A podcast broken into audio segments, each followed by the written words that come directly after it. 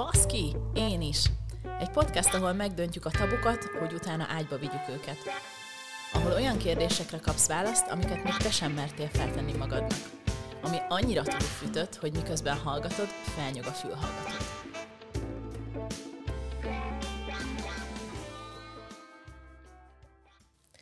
Sziasztok! Ez itt a Baszki Én is legújabb epizódja. Én Vice vagyok, és itt van velem Zsófi, és ma egy újabb tabut fogunk megdönteni.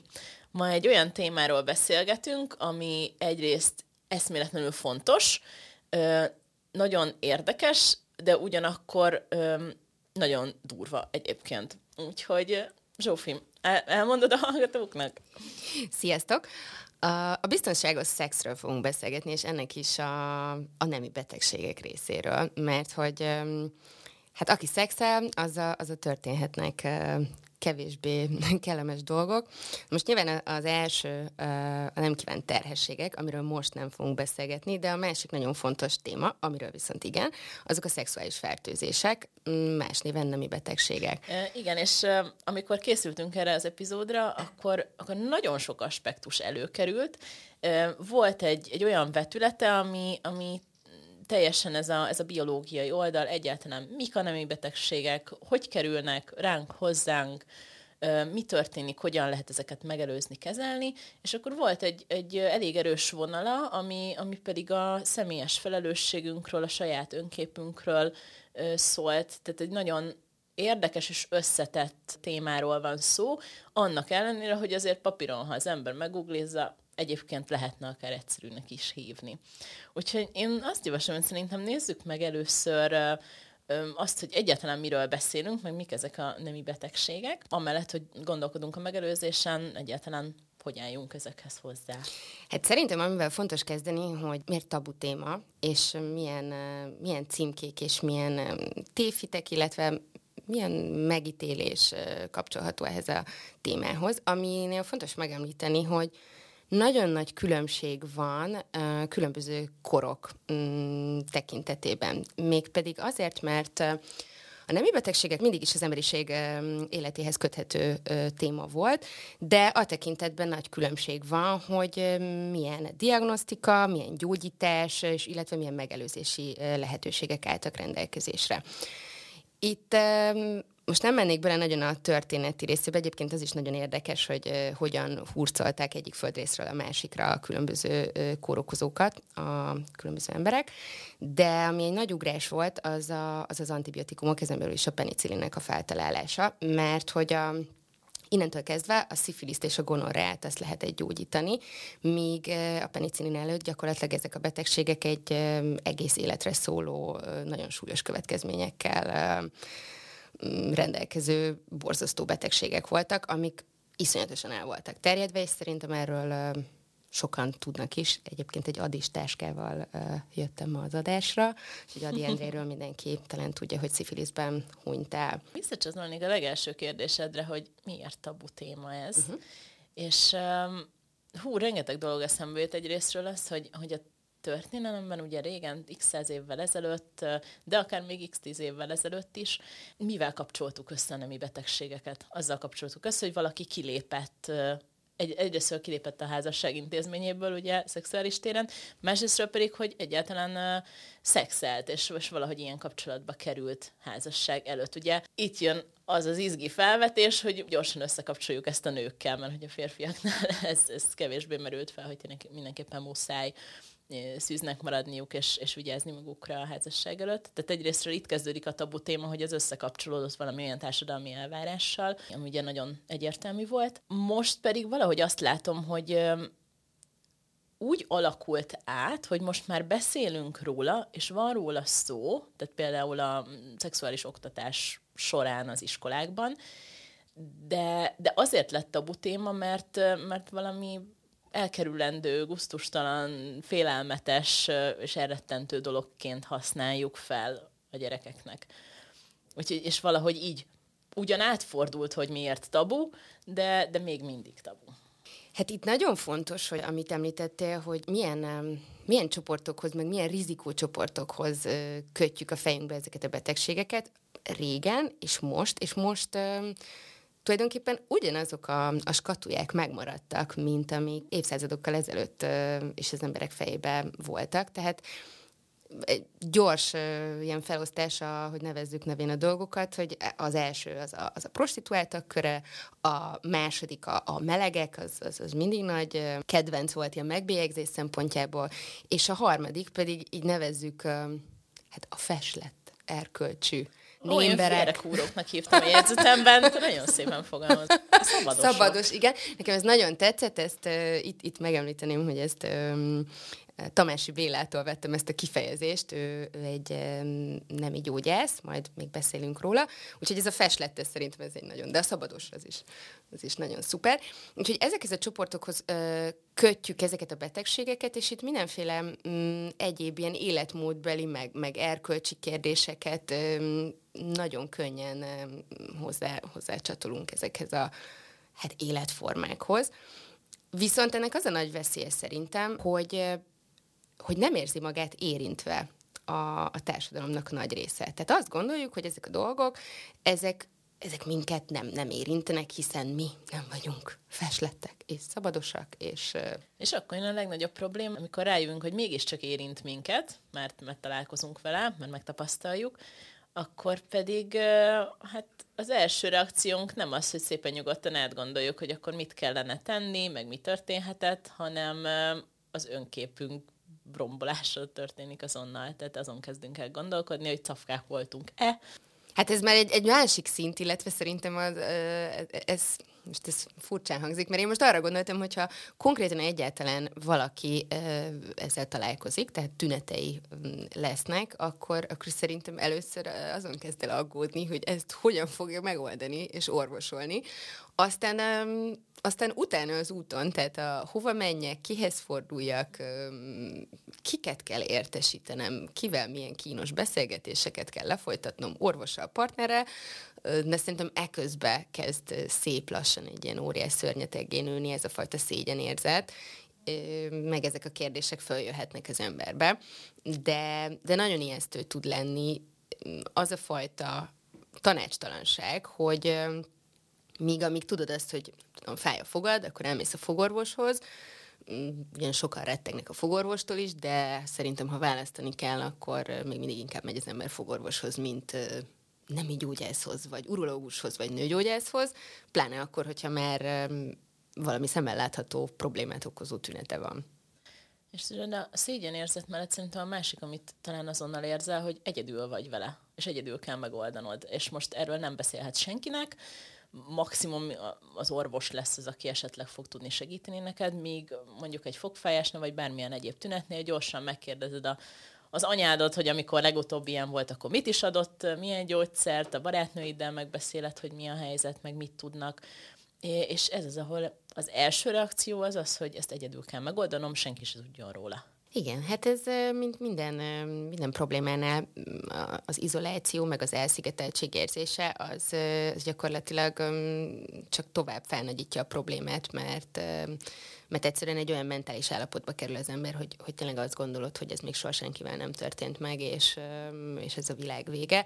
Úgyhogy ez, ez semmiképpen se tesz jót, és ezt, ezt jó lenne elkerülni, hogy ez legyen a fejekben.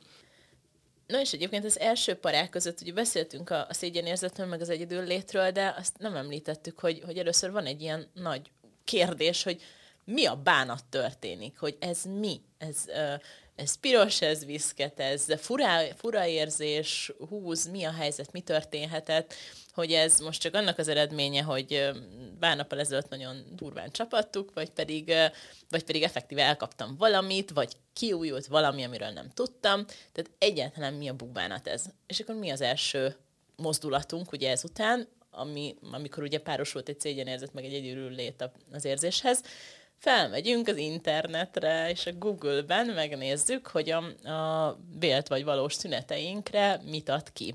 Nekem az a tapasztalatom, hogy az első öt percben kiderül, hogy biztosan meghalunk az elkövetkező kettő hétben. Amikor ugye ezt kiszelektáltuk, ezeket az oldalakat, akkor hát tényleg különböző okok széles tárháza tárul fel, amitől én mondjuk speciál, amikor ezt a módszert választottam valaha, akkor, akkor egy ilyen komoly, komoly szorongó roham követte, hogy egyetem mi történik velem? Hát, én ebből másik oldal vagyok, ami, ami egyébként az orvostársadalmat is megosztja ez a hagyatkozunk-e az internetre, vagy egyáltalán nézzünk-e bármit az interneten. Én amondó vagyok, hogy nem feltétlenül rossz, hogyha az ember utána megpróbál utána járni dolgoknak, de egy biztos, és ennek a témának egy, egy nagyon fontos lényegi pontja, hogy, hogy teljesen mindegy, hogy mit találunk az interneten, meg mennyire edukáljuk magunkat, muszáj lesz elmenni orvoshoz. Tehát, hogy ezt a lépést, ezt nem lehet kihagyni, leginkább azért, mert ezeknek a betegségeknek a lefolyása különböző,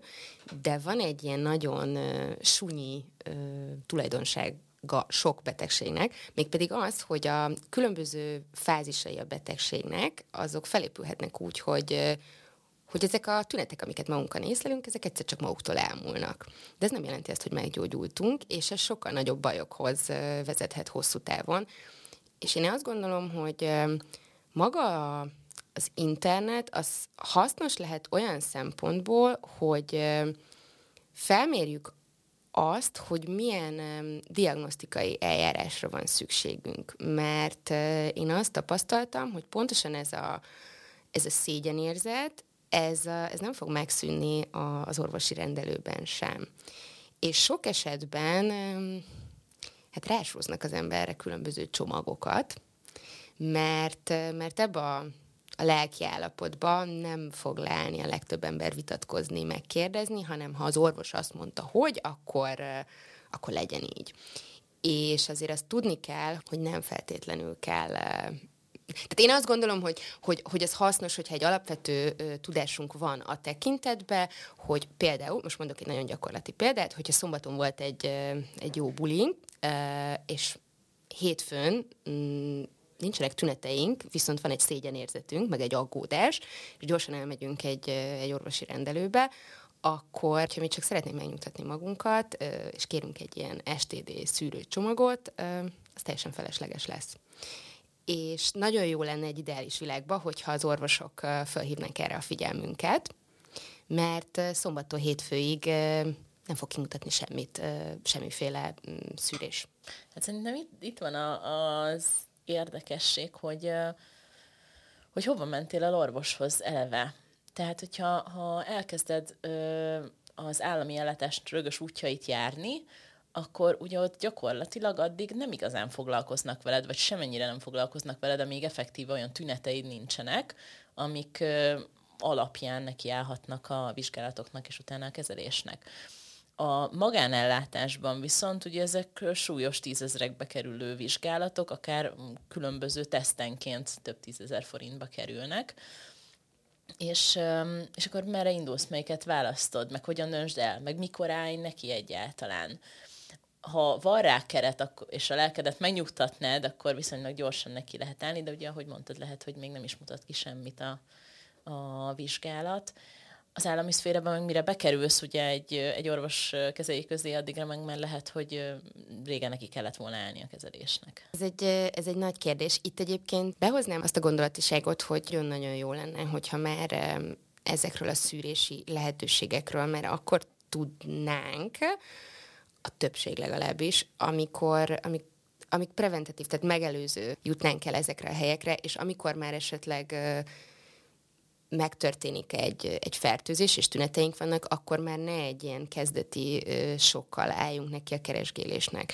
És talán egyébként ez a fajta szemlélet, ez, ez ahhoz is hozzájárul, hogy hogy csökkentsük annak a, annak a veszélyét, amit nem lehet egyébként nullára leszorítani, de hogy, hogy ilyen betegségekkel um, találkozunk és elkapjuk őket. Úgyhogy szerintem ez ott kezdődik, hogy fontos tudni, hogy adott esetben, hogyha egy pár például úgy dönt, hogy ők mondjuk monogám kapcsolatba élnek, és szeretnék elhagyni mondjuk az óvszert, és, óvszer, és mondjuk a fogamzásgátlást, azt most, most vegyük ki ebből a témakörből, akkor szerintem ez egy teljesen normális és ideális helyzet lenne, hogyha ha fel sem merülne, hanem, hanem elmenne a pár mindkét tagja egy, egy szűrésre, és mondjuk a, a legalapvetőbb ez alatt a hepatitis, HIV, mm, szifilisz, mm, és ami egyébként a leggyakoribb HPV szűrést, azt azt ugyanúgy, mint, mint bármilyen más szűrővizsgálatot, ezt, ezt kérnék a saját maguk megnyugtatására. És Ez egy picit talán könnyebb, mert ugye itt még akkor az embernek nincsenek problémái, és ennek a, az elérhetősége is talán könnyebb. Budapesten a Karolina úton van az anonim étszűrés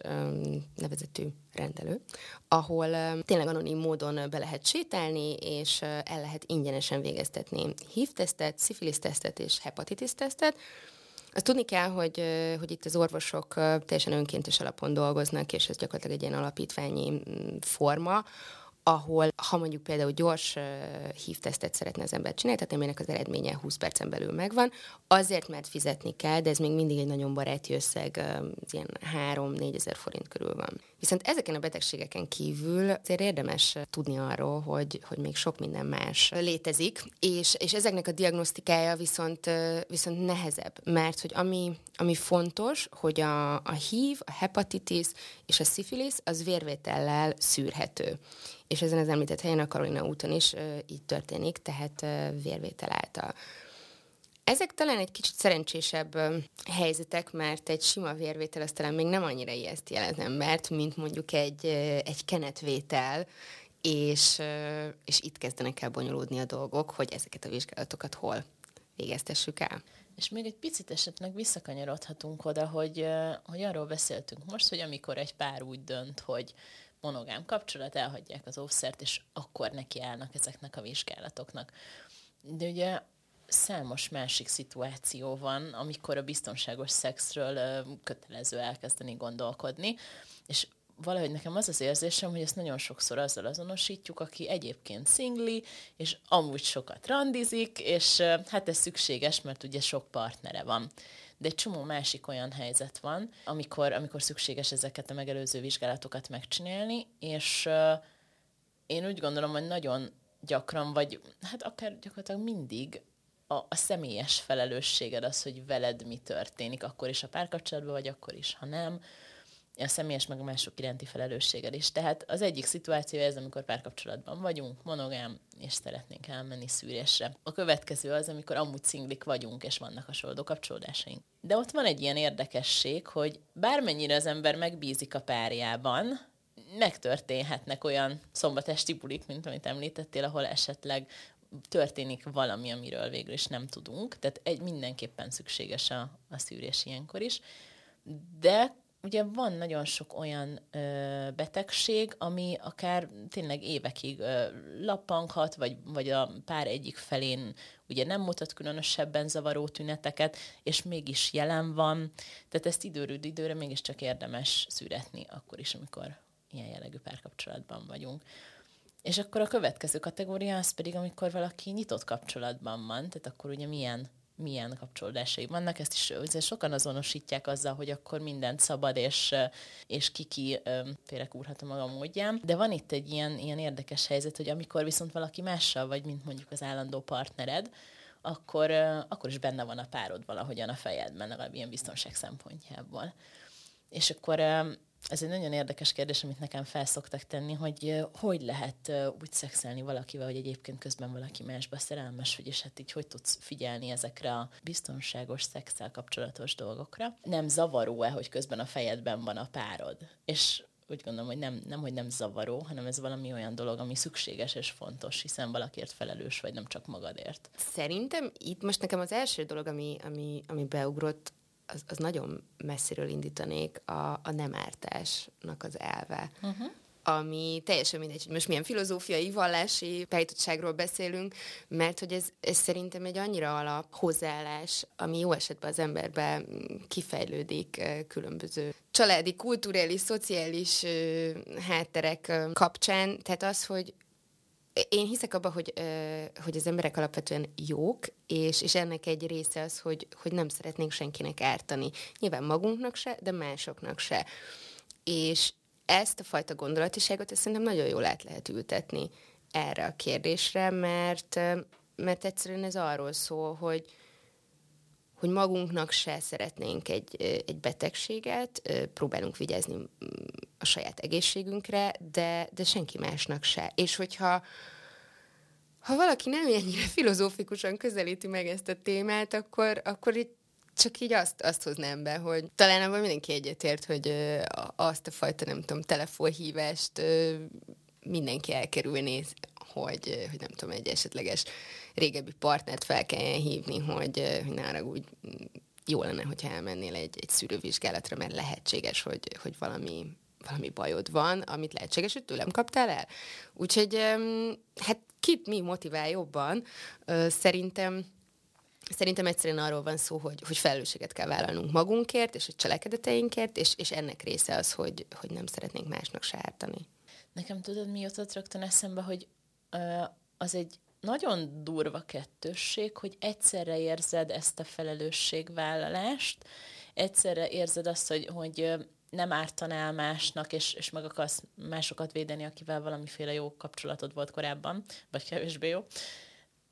De szemben áll azzal, hogy te hihetetlen szégyenérzetet érzel, hogy félsz, hogy éppen mi történik veled, végigmész a saját egészséged útján, vagy saját egészségkeresésed útján, és, és ezek szerintem egymással azért úgy nagyon gyakran szemben állnak, és ahhoz azért kell lennie vérnek a pucában, hogy az ember fölvegye a telefont, és elmondja, hogy mi történt, és, és gyakorlatilag átsegítse a másikat. Nem biztos, hogy át kell segíteni, mert, mert nem gondolom, hogy feltétlenül, de az információt át kell adni, és, és most lehet, hogy én leszek itt a kardigános szigorú könyvtáros néni, de hogy Hát that's life, tehát hogy ez a felnőtt élet, és, és jó esetben persze ez, most már azért tudjuk, hogy nem, nem egészen így van, és nagyon nagyon hamar elkezdenek szexuális életet élni gyerekek tulajdonképpen, de hogy, hogy én szeretném azt hinni, hogy, hogy a szex ez egy csodálatos dolog, az az életünk része, de ez, ez egyszerűen vele jár a, a felelősség, és az a fajta érett hozzáállás, hogy, hogy ezt nem lehet úgy kezelni, hogy a szőnyeg alá söpörjük, és nem foglalkozunk vele, mert pontosan ezek a betegségek azok, amikkel, amik később sokkal nagyobb gondot fognak okozni, arról nem beszélve, hogy, hogy egyébként hát ez a mai mai világban egy különösen érdekes kérdés, de ez a társadalmi felelősségvállalás része is, hogy, hogy e, teljesen mindegy, hogy hogyan váltunk el egy, egy régebbi partnerünktől, a, az egészség a legfontosabb dolog az ember életébe, és, és mindenkinek joga van ahhoz, hogy tájékoztatva legyen. Mm, úgyhogy szerintem ehhez, ehhez fel kell nőni. Nem lesz kellemes, vagy nem feltétlenül kellemes, de ezért is fontos az, hogy amennyire lehet megelőzzük ezt, beszéljünk róla, és hogyha pedig baj van, akkor vegyünk egy nagy levegőt, és, és járjunk el úgy, és talán ez a leg emészthetőbb gyakorlati tanács, hogy járjunk el úgy, ahogy szeretnénk, hogy fordítva velünk járjanak el, és bánjanak. Uh-huh, pontosan. Azon gondolkodom egyébként, hogy mindennel egyetértek, amit mondasz, Mégis ez az érzésem, hogy valamilyen segítség kell a legtöbb embernek ahhoz, hogy ezt a lépcsőt megugorja. Hogy a tabuból valamilyen természetes egészségvédelemmel kapcsolatos öm, gondolat legyen a fejében, amikor nemi betegségekről van szó. Tehát ugyanúgy, ahogy természetesnek veszük, ahogy mondtad, a fogorvost, meg az egyéb szűrővizsgálatokat, öm, mi az, amit amivel segíthetünk magunkon vagy másokon, hogy, hogy a nemi betegségek is így ebbe a kategóriába átkerüljenek. És én azon gondolkodtam, hogy a, a tájékoztatás és a, és a könnyű szívű tájékoztatás ezzel kapcsolatban mindenképp segíthet. Tehát vannak nyilván az interneten is ilyen források, de egyetlen az, hogy beszélgetünk róla, hogy, hogy elkezdjük ezt a diskurzust, az, az már nagyon sokat segít. Másrésztről pedig, hogy, a, hogy az ember valahogy elkezdi elraktározni a fejében, hogy ez az egészségvédelmének egy ilyen nagyon természetes része. Tehát például nekem nagyon sokat segített, amikor rájöttem arra, hogy, hogy elmúltam 30, és az én egészségemre külön pénzt kell mondjuk elkülöníteni. Tehát van egy egészségpénztári számla, és azt tudom, hogy csak arra megy, hogyha egészséggel kapcsolatos kiadásaim vannak, aminek bizony egy vastag részét a, a nőgyógyász viszi el, vagy a hasonló szűrések. Viszont annyira természetesen beleépült a, a rendszerbe, minden hónapban tudom, hogy ezt, ezt utalom a számlára, és tudom, hogy mire fog elmenni, hogy gyakorlatilag erről egy nyílt diskurzus van otthon is. És, és ez egy annyira ilyen materiális dolog, ami azért segít megnyitni a beszélgetést egy tabu témáról. Abszolút, és, és ez egy fontos téma, mert mind a ketten um, szeretjük és kedveljük a, a tudatos pénzügyeket is, mint témát, um, és sokan szerintem elfelejtik ezeknek a, ezeknek a szűrővizsgálatoknak um, az anyagi vonzatát, ami bármennyire is elérhető kis hazánkba az ingyenes egészségügy. Ez azért nem feltétlenül van így független attól, hogy a szolgáltatás tekintetében milyen minőségbeli különbségek vannak magán és, és állami intézmények között, de például a, a nemi beteg gondozás ez egy olyan területe a, a magyar egészségügynek, ami kis túlzással gyakorlatilag nem létezik ingyenes formában. Úgyhogy ez erre egy nagyon hasznos dolog, hogyha ha erre tervezünk, és nem is feltétlenül tehát én most ezt eltekintenék attól, hogy nem tudom, legyen egy ilyen gonorrea budgetünk, vagy valami ilyesmi, mert nem kell itt manifestálni, de hogy, hogy egy, egyszerűen szimpla orvosi szűrővizsgálatokra, hogyha már, már tudunk anyagi eszközöket elkülöníteni, az egy nagy segítség lehet, például annak tekintetében, hogyha már baj van, és már amúgy is minden bajunk van fizikálisan, lelkileg, szellemileg, akkor még ennek az anyagi része az ne legyen még inkább lesújtó, és, és ne nehezítse ezt a helyzetet. Ugyanakkor a magára a diskurzus megkezdésére én egy kicsit előrébb mennék, és azt gondolom, hogy, hogy talán célszerűbb és könnyebb is, elkezdeni beszélgetni a, a biztonságos szexről. Tehát, hogyha ha egy pár szerintem már elkezdi ö, beépíteni ezt a, a kapcsolatába, hogy, hogy ez igenis ez egy téma, amiről, amiről beszélni kell, hogy, hogy ez hogy lesz megoldva, hogy kinek milyen viszonya fűződik az offszer használathoz, a már említett terhesség kapcsán a fogamzásgátláshoz, mert hogy ebbe egy nagyon nagy spektrumon lehet mozogni, és, és itt is komoly, felelős döntéseket kell hozni. Úgyhogy szerintem ezt valahol itt kell elkezdeni, mert ezt kicsit, én úgy érzem, hogy egy kicsit könnyebb erről akkor beszélni, amikor még nem ég a ház. És, és amikor meg már valamilyen problémánk tapasztalunk, akkor pedig azért fontos erről beszélni, mert ezt is nagyon, ez is nagyon gyakran felszokott merülni, hogy, hogy különböző okok miatt a pár egyik tagja az így megpróbálja megoldani egyénileg ezt, a, ezt az ügyet, és aztán bele lehet, bele lehet csúszni, hogy ezt ilyen pingpong effektusnak hívják, hogy egymásnak adogatjuk oda-vissza a, a gondot, a betegséget. És gyakorlatilag egy ilyen véget nem érő ciklusba megyünk bele, úgyhogy erről beszélni kell. Ez azért érdekes nekem, mert ugye nagyon gyorsan és könnyen terjedő betegségekről van szó, Ergo azért nagyon sokszor előfordulhat, hogy úgy vágunk bele egy új kapcsolatba, legyen ez hosszabb vagy egy éjszakás, hogy még helyzet van nálunk. És, és szükséges ugye megosztanunk a, az adott párunkkal, hogy, hogy éppen milyen, milyen rizikó az, amit ő vállal azzal, hogyha velünk szexel. És ezen gondolkodtam még, hogy, hogy a tabu része az is, hogy, hogy minket aztán így elfogadnak-e, vagy sem. Egy, egy lyukas foggal, egy fogszabályzóval, ilyen kezeléssel, hát ugye könnyedén, tehát ezt tudjuk, hogy vége lesz, kezelve lesz, és akkor, akkor minden oké. Okay. És valójában azért nagyon sok nemi betegség is ugyanígy működik, tehát kezelni kell, és utána vége lesz, és minden, minden rendben lesz. De közben, hogyha erről beszélünk valakinek, főleg ugye, hogy egy új párkapcsolatról van szó, akkor három verzió lehet a, az egyik, hogy, hogy a másik azt mondja, hogy köszöni a tájékoztatást, akkor ő most innen el, és nagyon korrektek voltunk, de akkor nem szeretné ezt folytatni, esetleg telefonáljunk, hogyha vége van ennek a szituációnak.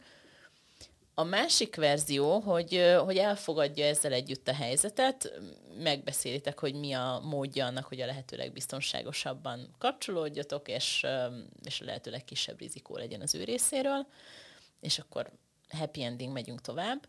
De sajnos én azért nagyon sok olyan szituációról hallottam, ahol ilyen teljesen gyermeteg visszajelzések jöttek. Tehát egy, valaki azonnal kiviharzott a szobából, lekurvázta a másikat, tehát tényleg nem megfelelően állt hozzá ehhez a helyzethez, gyerekszerűen kezelte.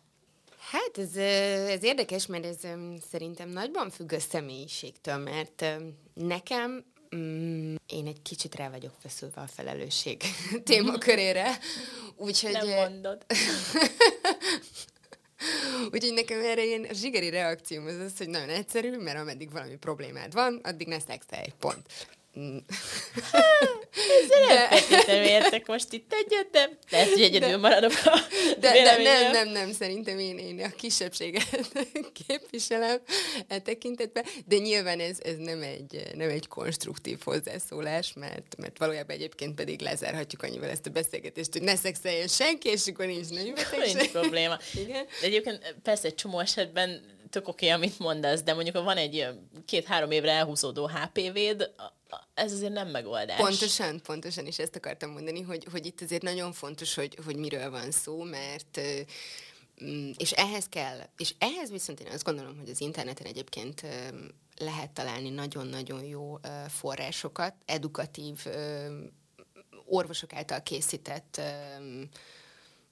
akár videókat, YouTube csatornákat, Instagram oldalakat, ahol kicsit jobban belemennek a, a szakértők, az az orvosok, a, egy-egy betegségnek a, a típusába, a, a jellemzőire, a tüneteire, a gyógyításra, stb. Mert nagyon nem mindegy, hogy most, amint mondtál, hogy egy, egy HPV fertőzésről beszélünk, vagy egy, nem tudom, szifiliszről, mert hogy így, hát mindenkinek más a, a rizikóvállaló képessége, de hogy hogy ebben azért vannak nagy különbségek. Úgyhogy itt fontos azért eh, tisztában lenni ezeknek a betegségeknek úgy nagyjából a, a működésével.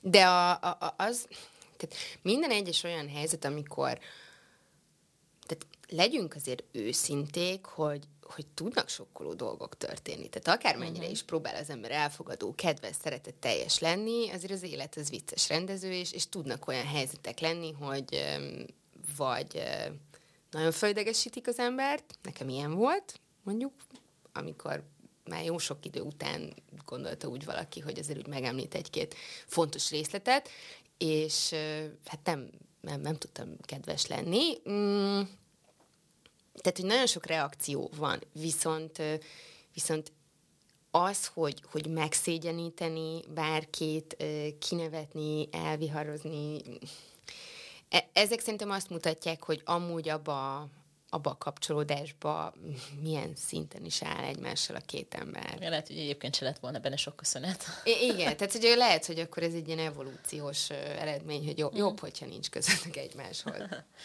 igen. Ez, ez annyira érdekes nekem, hogy a, hogy a személyes felelősség az egyik, az egyik markáns érzet az egyik oldalon, de másik oldalon viszont ott van, hogy, hogy felnőttként kezelem a másik embert. És, és úgy gondolom, hogy egyrésztről meg fogja érteni valószínűleg, amiről beszélek, és tud majd ő egy felelős döntés hozni, az ő részéről felelős döntést hozni, hogy milyen szintű rizikót és hogyan vállal. És együtt ki fogunk találni egy olyan megoldást, ami hát valószínűleg mindkettőnknek megfelelő abban a, abban a pillanatban. És, és talán itt jön az, hogy, hogy nyilván a, a nemi betegségeket, szexuális úton terjedő betegségeket teljesen megelőzni, teljesen kizárni, valóban csak azzal tudjuk, amit mondtál, hogy ne szexeljünk. Ki akar így élni? Szerintem nem sokan vannak, de nem sokan. És valahol ott kell a harmóniát megtalálni, hogy, hogy igen, erezd bele magadat ezekbe az élményekbe, legyen benne a spontaneitás, és engedj, engedj ezért az ösztönöknek nyilván, mert, mert így, így vagyunk összerakva, és ezt szeretjük, mert ezért beszélgetünk róla minden alkalommal. De közben ezzel a mérleg másik oldalán van a, a felelősségünk, a tudatosságunk és a biztonságra való törekvésünk. Valahogy ennek a, az egyenlőségnek így az, az örökös keresése, a harmónia folyamatos keresése az, ami a dolgunk ezek kapcsolódásoknak a során. Plusz én azt szeretném hinni, hogy, hogy vannak ilyen, ilyen egyszerű, követhető, nem túl bonyolult, mindenki számára jó esetben elfogadható tudom, óvintézkedések, az talán egy kicsit erős, de hogy ilyen szabályok, amik, amiket amik legyenek alapok, és, és mindenki számára egyértelműek. Számomra, hogyha valaki egy egyészakás kaland során nem használ óvszert, az, az elfogadhatatlan, de tisztában kell lennünk azzal, hogy bármennyire is én azt szeretném gondolni, hogy ez egy teljesen alap dolog, amiről nem kell vitatkozni. Ez a mai napig nagyon sok embernek problémát okoz, maga az óvszerhasználat, amiben majd belemehetünk később, hogy ez, ez mi miatt lehet, vagy ezzel mit lehet kezdeni, de ez egyszerűen elfogadhatatlan nekem. Az a döbbenetes, hogy nagyon sokan még mindig az offszert azt csak a, nem kívánt terhesség elleni védekezéssel kapcsolják össze, és ez az egyetlen dolog, ami, ami motivátorként ott van mögötte. Tehát, tehát azért, azért én többször hallottam, hogy majd kihúzom, vigyázni fogok, vagy hát még senki nem esett teherbe az elmúlt tíz évben. Tudom, hogy fuck yeah.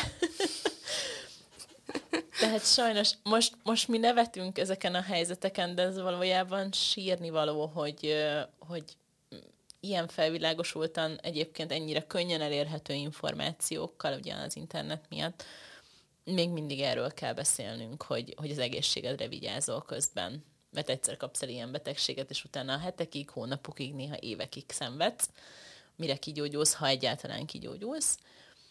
És ha pedig nem, akkor, akkor utána mivel kell együtt élned? Ugye én egyszer meséltem neked ezt a, ezt a helyzetet, hogy, hogy volt egy ilyen, ilyen pillanat az életemben, amikor ugye nem lehetett tudni, hogy mononukleózisom vagy híven van. Az egy, az egy vidám hét volt, és, és akkor hát a legfontosabb kérdés az volt, hogy, hogy hogyan fogok együtt élni azzal, hogyha hív tudom, hogy nagyon, nagyon sokan még mindig úgy gondolják, hogy a, hogy a TikTok az a, az a 14 éveseknek a platformja, és ott más sincsen, csak ők dobálnak labdákat egymásnak fura zenékkel.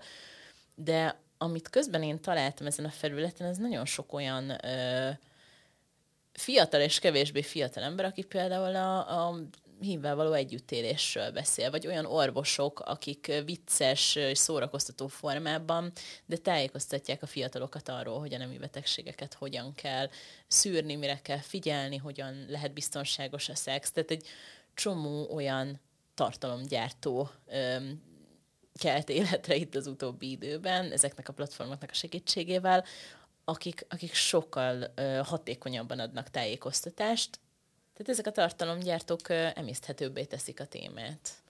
És ez nagyon fontos, mert um, egyébként hivatalos statisztikákkal se nagyon szokták bombázni uh, a társadalmat semmilyen médiába, de arról jó, jó tudni, hogy, um, hogy Magyarországon a, a tendencia az abszolút növekvő.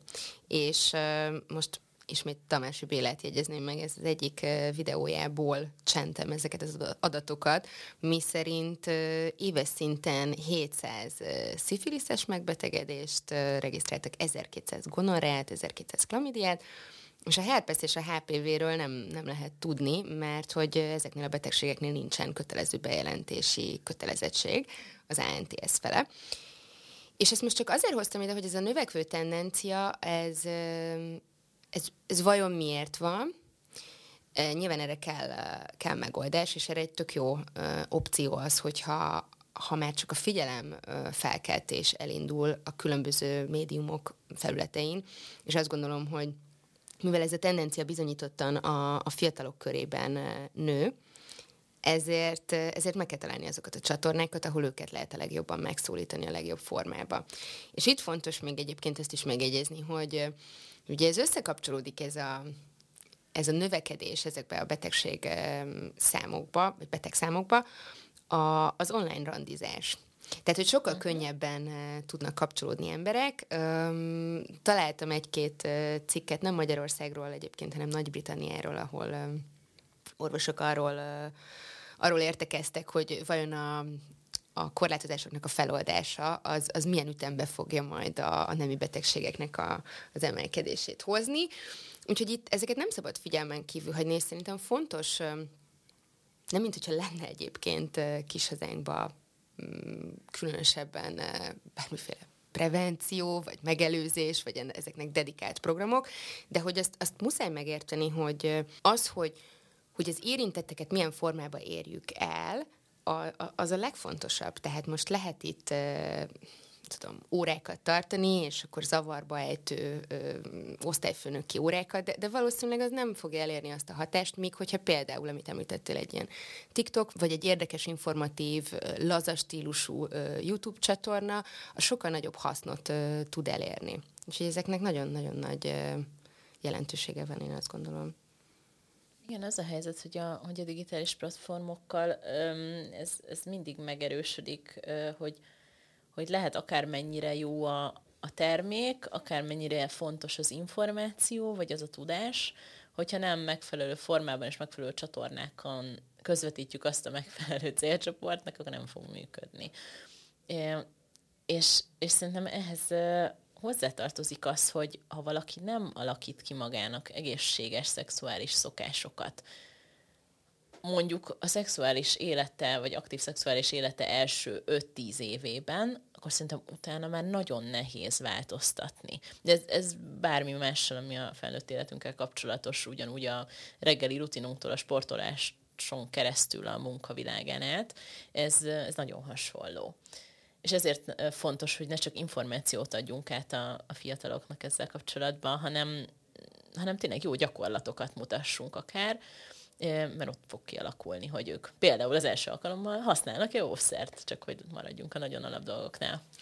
Szerintem egyébként ez talán a, a, a legkönnyebben elérhető ilyen kitűzendő cél. Tehát, hogy ha, ha az óvszer használatnak a népszerűsítése, vagy a, Akár az elérhetősége, mert ezzel legyünk őszinték, hogy, hogy az óvszereknek az ára az, az azért messze nem elérhető a, a legtöbb ember számára. És vagy például egy, egy, egy másik téma, Karolina úton egyébként ott lehet tehát ingyenes óvszerhez is jutni, nem, nem kell kérni, ki van rakva. Ez több külföldi mm, országban is működik így, különböző központokban, hogyha az ember bemegy, fel tud markolni, és és nem kell.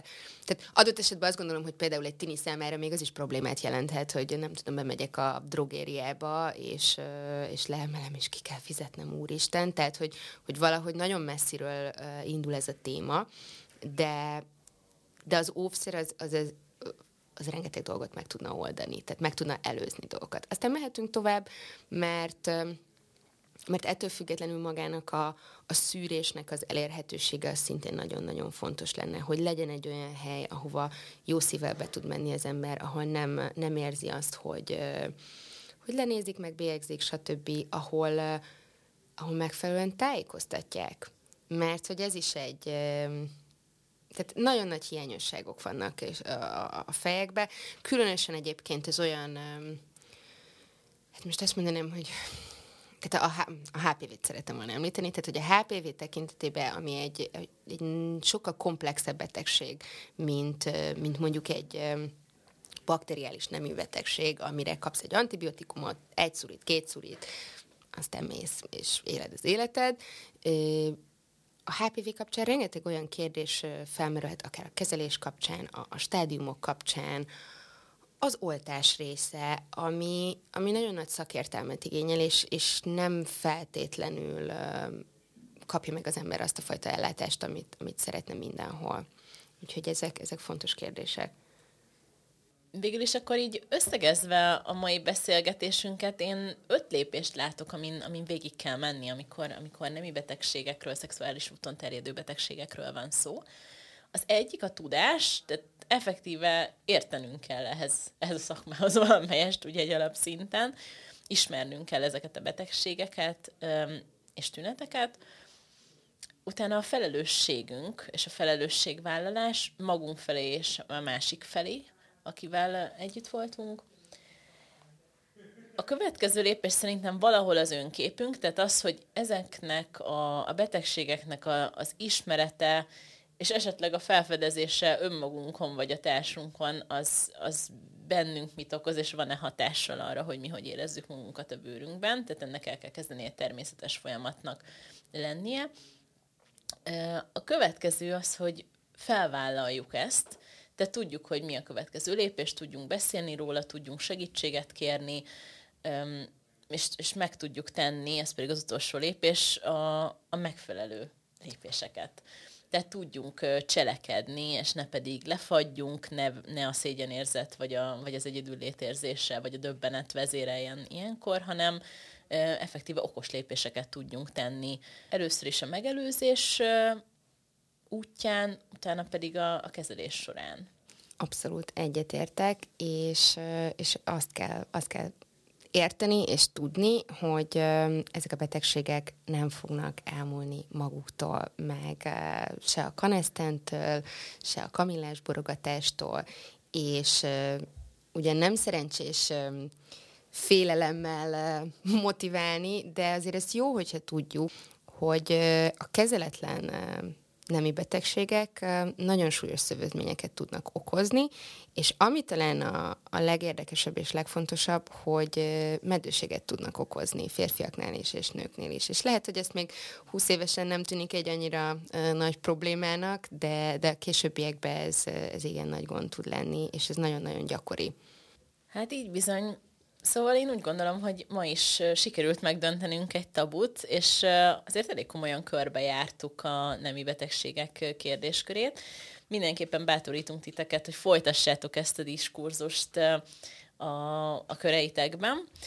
És Hogyha tetszett az adás, akkor iratkozzatok fel mindenhol a csatornánkra, megtaláltok ugye, ugye Spotify-on, Apple Podcast-en, és gyertek a Facebook csoportunkba, mert ott további hát hol hasznos infokat osztunk meg, hol folytatjuk a beszélgetéseket.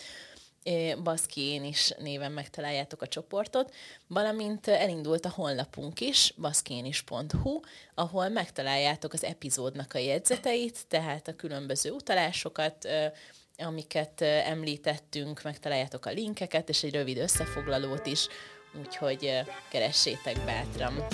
Én Vica voltam, sziasztok! Én pedig Zsófi, sziasztok!